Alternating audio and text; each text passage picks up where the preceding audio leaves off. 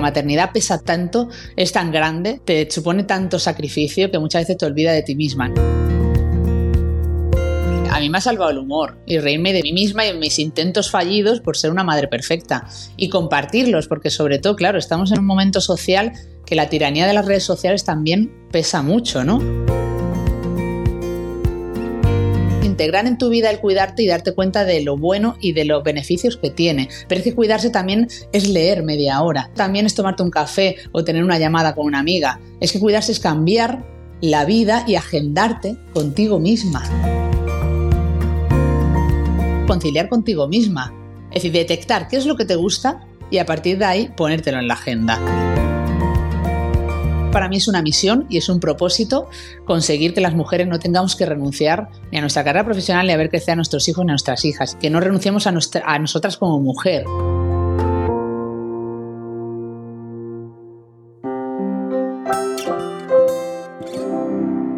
DKV. Activistas de la salud.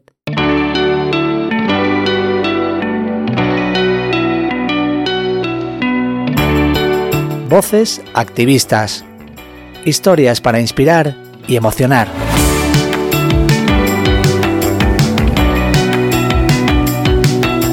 A veces la vida parece una carrera de obstáculos y de eso las mujeres sabemos bastante, hasta el punto de que cada obstáculo no nos deja centrarnos en cosas importantes como nuestro bienestar. Cuidar de nosotras mismas pasa por prestar atención a lo que hacemos día a día y cómo lo hacemos, y lo de intentar cumplir con los estereotipos sociales sobre cómo debe comportarse una madre o qué se espera de ella no ayuda. De todo esto lleva años hablando nuestra invitada en este episodio de Voces Activistas. Laura Baena es la fundadora del Club de Malas Madres, esta comunidad de mujeres que, como ellas explican, quieren hacer más fácil la vida a las madres y luchar por una conciliación real. Y por el camino, añadimos nosotras que nos ayuda a que nos sintamos mejor nosotras mismas. Aprovecho también para presentarme. Soy Beatriz Aguado, responsable de formación de DKV Seguros y elegida mala madre de KV. Soy madre de familia numerosa, tengo tres niñas como Laura y soy fan de Malas Madres desde su origen. Así que nada, bienvenida Laura. Qué placer y qué ilusión estar contigo aquí al otro lado, Bea, por la segunda vez que nos vemos. Y nada, aquí estoy contigo para hablar de todo lo que cuentas, que me parece que sigue siendo muy importante y necesario para todas las mujeres. Cada, vez más, sí. Laura, a ver, tú, tú eres la mala madre original, ¿no? Y, y, tu ejemplo nos ha servido a un montón de mujeres para que nos sintamos identificadas, para que demos un paso al frente. ¿Qué es lo que pasó por tu cabeza la primera vez que se te ocurrió plantear esta forma de, ver la maternidad, ¿no? Diferente, pues en medio de una sociedad que estaba llena de, tabúes, de prejuicios respecto a este tema de la maternidad. Yo creo que todo comienza realmente cuando fui madre por primera vez, ¿no? Este año cumple mi hija mayor, la buena hija uno, 10 años ya, no me lo puedo creer. Y, yo creo que en ese momento ya empieza a moverse algo dentro de mí, ¿no? A, a, romper con, pues eso que tú decías, ¿no? Hay unos estereotipos de lo que era la maternidad, de esa maternidad idealizada, mitificada, de esa madre perfecta que yo también iba a ser. Y realmente luego te encuentras con la realidad, con la realidad que tú empiezas a vivir y con la realidad que hay en la sociedad en torno a la maternidad y a toda la presión social que tenemos las mujeres, ¿no? Y yo creo que cuando fui madre por primera vez, ya desde el embarazo me fui dando cuenta de todas esas realidades, de todas aquellas mentiras que están en torno a la maternidad y que no nos habían contado, ¿no? Entonces ahí empezaba a surgir algo dentro de mí, primero como un poco de, de, frustración, ¿no? Y de enfado. Enfado conmigo misma y con todas las mujeres de mi alrededor que nadie me había contado la verdad de la maternidad. Y ahí empecé con un blog personal que se llamaba La Niña Sin Nombre porque me costó mucho poner nombre a mi hija y a contar un poco las anécdotas diarias de, de mi vida como madre, ¿no? Y de cómo esa madre perfecta pues tuve que ir mm, acabando con ella para querer a la mala madre que empezaba a ser pero sobre todo yo creo que clave en mi vida personal y profesional y que me llevó a desahogarme como mala madre una noche en Twitter fue el mercado laboral y mi trabajo y mi carrera profesional, ¿no? Yo nunca imaginé que después de luchar tanto, de dejarme la piel, pues en una carrera, en, eh, a nivel profesional, pues vas ascendiendo, vas creciendo y que a los 30 años que yo tenía cuando fui madre, tuviera que verme empujada a renunciar ¿no? Todo comienza realmente con esa historia personal y cómo yo viví en primera persona la falta de conciliación y cómo esa falta de conciliación al ser madre me empujó a una renuncia total de mi, de mi trabajo en ese momento y de mi carrera profesional, ¿no? Porque realmente me di cuenta de que era imposible equilibrar los dos mundos. Yo, después de dos años intentando conciliar eh, mi vida familiar y mi vida laboral, renuncié. Y renuncié con mucha frustración, con mucho dolor y con mucha rabia. Entonces, en aquel momento, eh, yo me desahogaba como mala madre, con mucho humor, para desmitificar la maternidad y para encontrar a otras mujeres malas madres al otro lado que empezáramos a sentirnos igual y crear esa comunidad, ese movimiento de decir, si esto es la maternidad, nosotras vamos a reivindicar otro modelo social de madre. Y en esa reivindicación de modelo social de madre conectó con la conciliación cuando yo tuve que renunciar y empecé a contar mi historia de no conciliación y empecé a encontrar a muchas mujeres que les pasaba igual, que lo estaban viviendo igual y lo difícil que era en esta sociedad ser madre y ser profesional, que acaba convirtiéndose en una utopía. Y ahí empieza un poco el movimiento, empieza un poco la lucha social y esta bandera de la conciliación que tenemos a día de hoy. Claro, la verdad es que si encontraste muchas personas identificadas, que es cierto que no nos habían contado, ¿verdad?, cómo era la maternidad en realidad, ¿no? Estaba todo como más, más tapado, ¿no? Y, bueno, al final es todo un alivio encontrar a alguien que, que, te diga que se siente como tú, ¿no? Y eso es lo que ha generado tanta empatía alrededor de este movimiento. Y a lo largo de este tiempo, que me imagino que habrá tenido sus subidas y sus bajadas, ¿no? Que habrá sido también complicado ¿En algún momento has pensado en tirar la toalla? ¿Qué es, lo que te ha llevado a seguir adelante con este proyecto? Bueno, realmente lo que me mueve es eso que tú dices, ¿no? El sentir, porque yo me siento la voz de muchas mujeres, la voz de muchas malas madres. Mi lucha no es una lucha individual, sino que es una lucha social. Y yo creo que el cariño, el apoyo, la de mensajes, la de fuerza que me acompaña en cada cosa que hacemos, en cada paso del activismo social y político que damos, es lo que me sigue moviendo, ¿no? y ahora, pues cuando te paran por la calle, cuando te dicen eh, gracias por luchar por nosotras, gracias por darme voz, pues eh, me de repente encontré que había un compromiso social que, y había una responsabilidad que muchas veces ha sido también generadora de esa intensidad que tiene el proyecto y de esa vida nueva que yo tengo, que muchas veces, como tú dices, te entran ganas de tirar la toalla, pero a la vez esa responsabilidad y ese compromiso y ese sentir que estás cambiando las cosas no para ti, sino para muchas mujeres, te hacen seguir luchando y levantarte una y otra vez. Sí que es difícil, ¿no? Porque, claro, cuando yo renuncié a mi carrera profesional, renuncié para poder conciliar y en este camino he tenido que empezar a, diseñar un nuevo modelo de conciliación también para mí, para mi vida, ¿no? Y compaginar estos dos mundos con la exposición, con tantas peticiones que te llegan, ¿no? Y con tanto compromiso social y personal es muy difícil, pero bueno, lo voy consiguiendo con cosas clave como hacer equipo. Es decir, vivo en un hogar 100% corresponsable, donde hacemos equipo de verdad eh, y también, pues bueno, también diciendo muchísimo que no y implicándome en proyectos que de verdad merecen la pena, ¿no?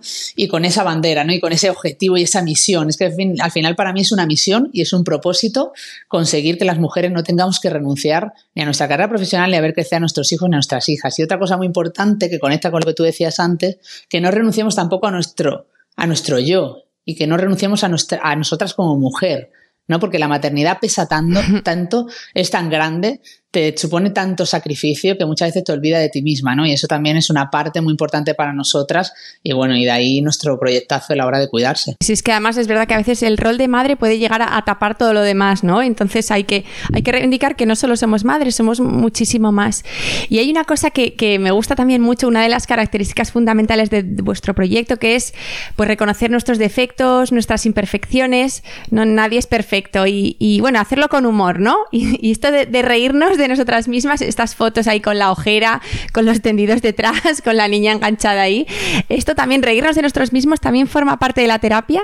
Totalmente, ¿no? Yo creo que a mí me ha salvado el humor y reírme de mí, de mí misma y de mis intentos fallidos por ser una madre perfecta y compartirlos, porque sobre todo, claro, estamos en un momento social que la tiranía de las redes sociales también pesa mucho, ¿no?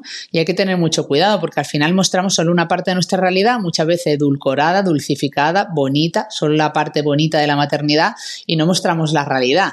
Entonces, tanto personal como en el proyecto, sí hacemos mucho por reivindicar esa parte, ¿no? Y nos reímos muchísimo todavía, Beatriz, cuando por la noche, es que ayer mismo por la noche decía, a ver, confesiones de malas madres, por la noche me gusta hacer ronda de confesiones. Y es que te ríes muchísimo porque dices, no estás sola. Y nosotras tenemos ese gran lema que mal de muchas consuelo de malas madres. Entonces, cuando se te olvida la muda, cuando te haces la sorda por la noche, cuando estás deseando por la mañana que se vayan a la cama ya desde por la mañana, todas esas cosas que nos, que nos demuestran que somos madres, pero que no somos perfectas y que somos humanas con, con nuestros deseos y con nuestras inquietudes, pues te sientes menos sola, ¿no? Y esa parte de comunidad emocional es fundamental y es una de las claves que nunca queremos perder, ¿no? Siempre queremos reivindicar, reivindicar desde la, desde la seriedad y desde la lucha social, pero siempre con mucho humor, ¿no? Que eso es como que lo relaja todo y muchas veces, muchas veces, muchas de las cosas más duras o difíciles la he dicho con humor y parece que incluso calan más. Sí, sí, es verdad. Y la gente se, queda, se queda con ello, se queda más y es un poco quitar la culpabilidad que podíamos sentir antes, ¿no? Por fallar a veces o por cometer ciertos errores tontos, pero divertidos también y pues oye, darle una vuelta y, reírte de ello, que es que es mucho mejor. Si vas a seguir cometiendo. Ay, la culpa, la culpa, vea. Cuánto nos acompaña, ¿eh? Yo creo que la culpa nos acompaña siempre y ya nos, acostumbramos a vivir con ella a escucharla un poquito menos y a no hacerle tanto caso, ¿no? Y ahí Laura Rojas Marcos en el podcast de Malas Madres, que justo hoy recordábamos, hablaba de esa culpa de verdad, que es la culpa que a veces nos hace cambiar, porque a veces hay una culpa que nos dice, oye, esto puedes cambiarlo y te vas a sentir mejor. Esa culpa sí podemos escucharla, ¿no? Que, que más que culpa la podemos llamar responsabilidad. Pero luego está la culpa falsa, esa culpa falsa que es de nuestros propios cultural, de nuestros propios prejuicios, de la madre que tenemos que ser, que quién nos hace, o sea, yo por ejemplo ahora, ¿no? Que al venirme a vivir a Málaga con este cambio vital, pues evidentemente cuando la gente me pregunta, ¿te has adaptado? Y digo, no me he podido adaptar porque llevamos un año de pandemia en la que todas las cosas que he hecho ha sido a través de la pantalla y, gracias y qué bien, ¿no? Pero ahora que estamos volviendo con la vacunación a, una nueva normalidad, eh, tengo que viajar.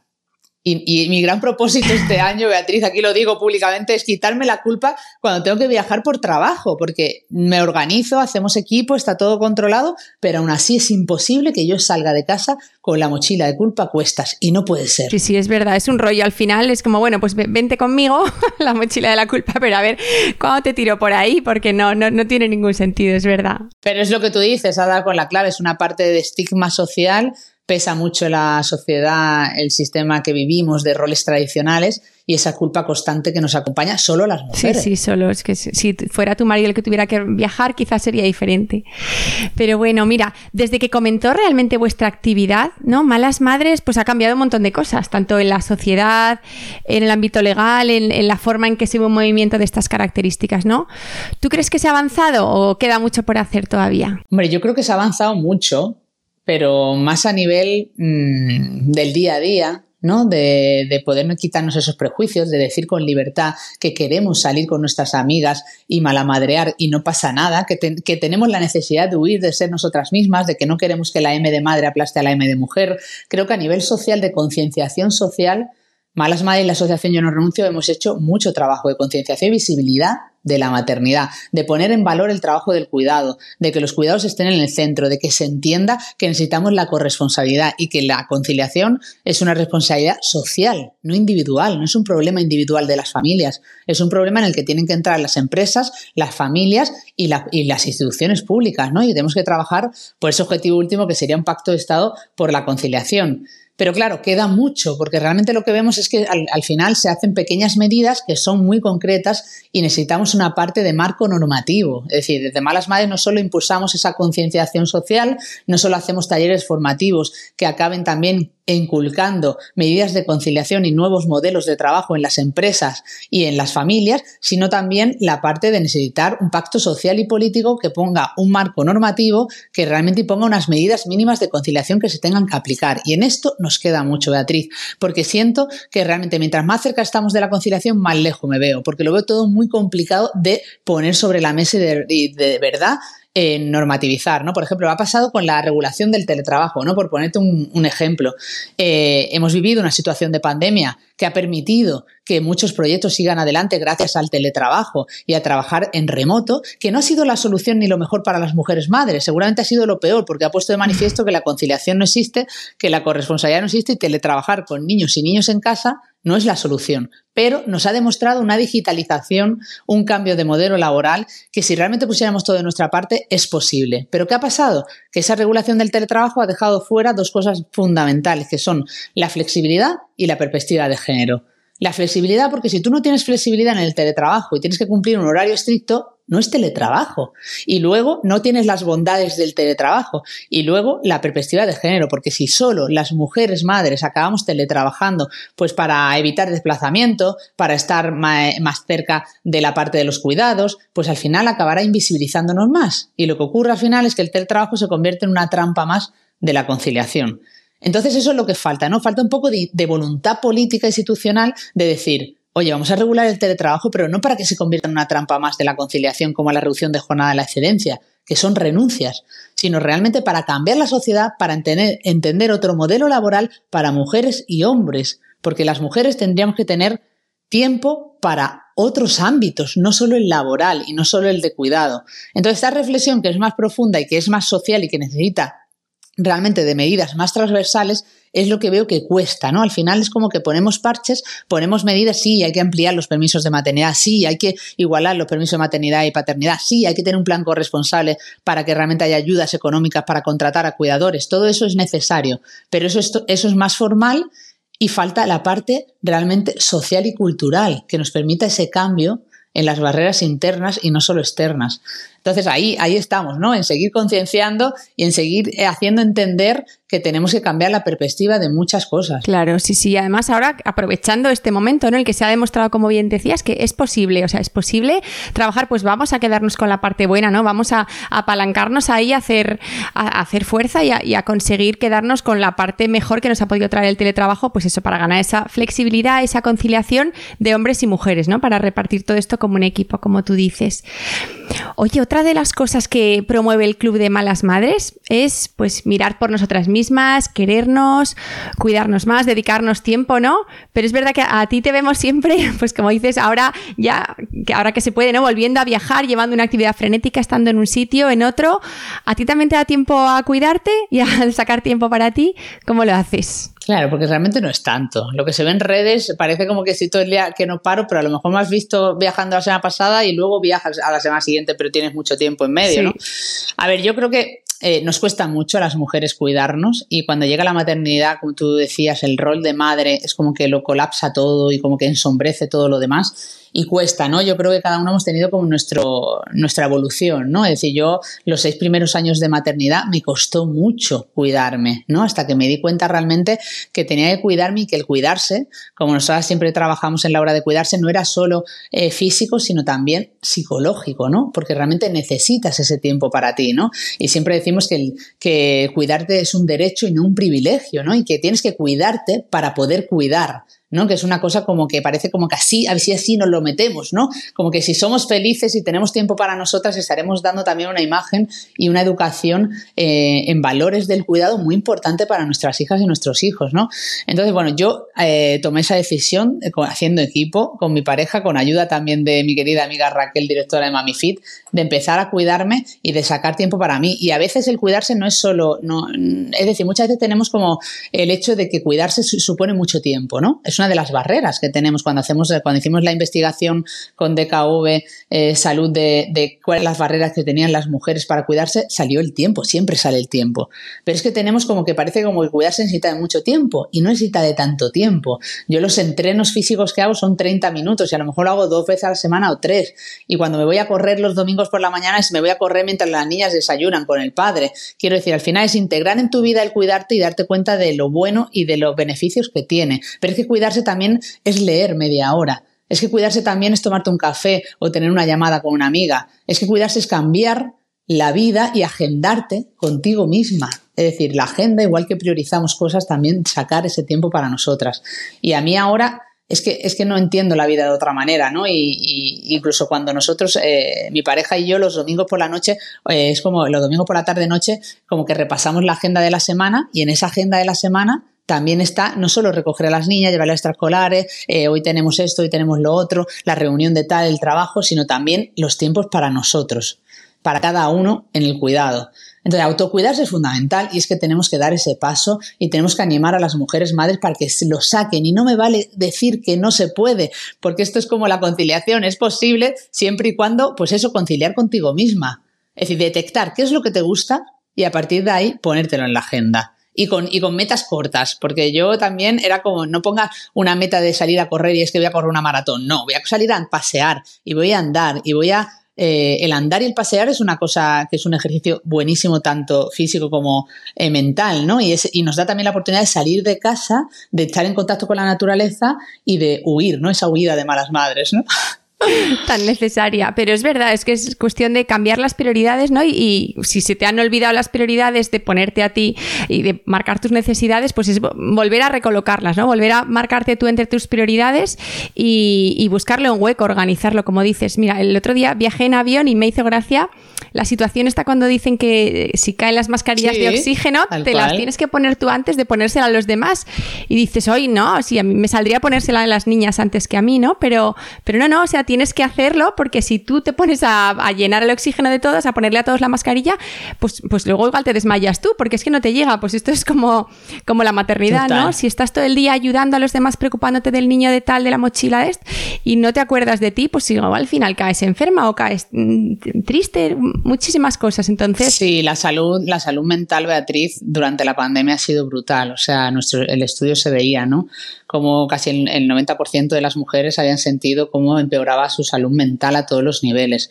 Hemos vivido, y, encima se ha somatizado, ¿no? Se ha somatizado en muchos estados físicos eh, ese estrés y esa, esa falta de tiempo con nosotras mismas. Entonces yo creo que nos ha demostrado que nos cuidábamos poco y mal y que lo que tú dices es que somos la más importante. Hmm. Es que tenemos que ser lo más importante de nuestra vida. Y ya no te digo si encima eh, emprendes como yo, ¿no? Es decir, cuando tú tienes un proyecto y tienes un equipo que aparte te das cuenta de que tú tienes que estar bien, porque si tú no estás bien el equipo empieza a estar mal, ¿no? Y tienes que transmitir la energía y la motivación y tienes que estar con, eh, con toda esa energía positiva para, para transmitir pues es que eso es imposible si tú no estás bien y, no, y para estar bien tienes que sacar ese tiempo de autocuidado que puede ser mil maneras en las que tú eres prioritaria, como decías. Claro, sí, entender eso, ¿verdad? Que, o sea, lo más importante para que todos estén bien es que tú estés bien, eso ya empieza a cambiar el chip hablando de estos proyectos que tenéis, pues, eh, de esta labor divulgativa y de ayuda, uno súper interesante que realizamos con, que realizáis con DKV es la hora de cuidarte.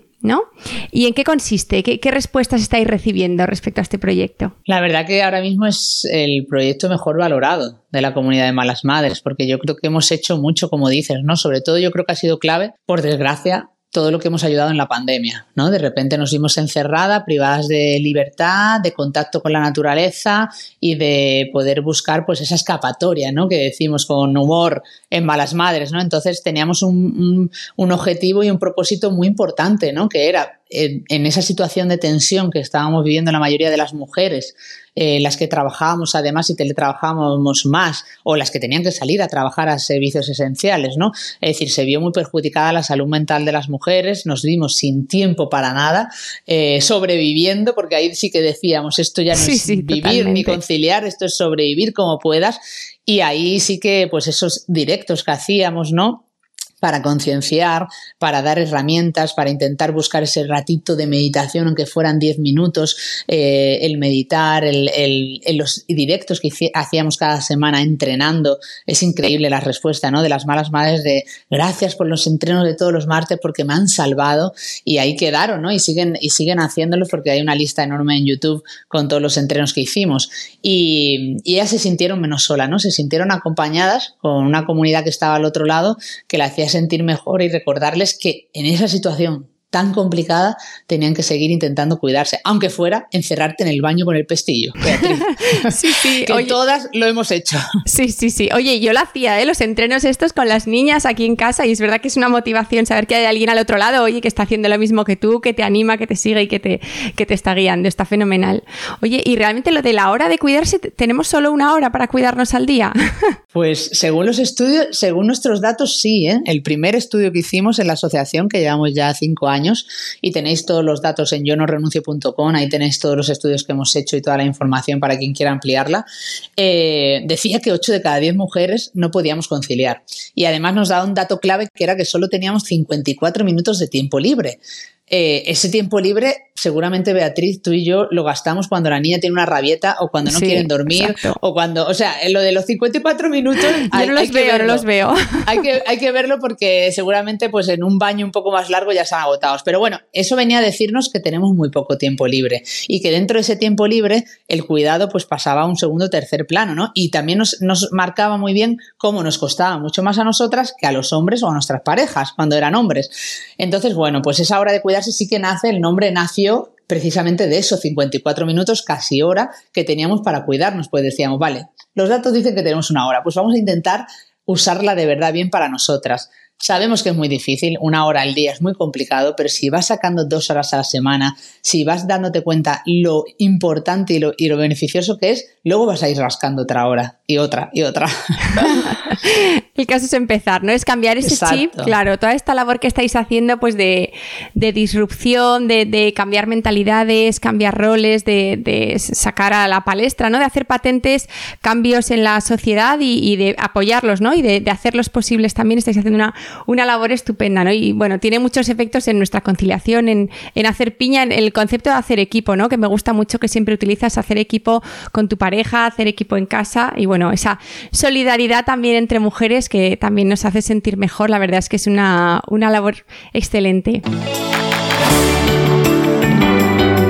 Muchísimas gracias, Laura. Ha sido un placer verte de nuevo y, bueno, muchísimas gracias en nombre de todos, en nombre de todos los que nos están oyendo y de DKV. También es un placer colaborar contigo. Mil gracias, Beatriz, por la oportunidad, por esta conversación entre amigas. Y aquí estoy al otro lado para apoyaros siempre en lo que necesitéis. Gracias, de verdad. Genial, muchas gracias a ti. Voces Activistas, un podcast de DKV.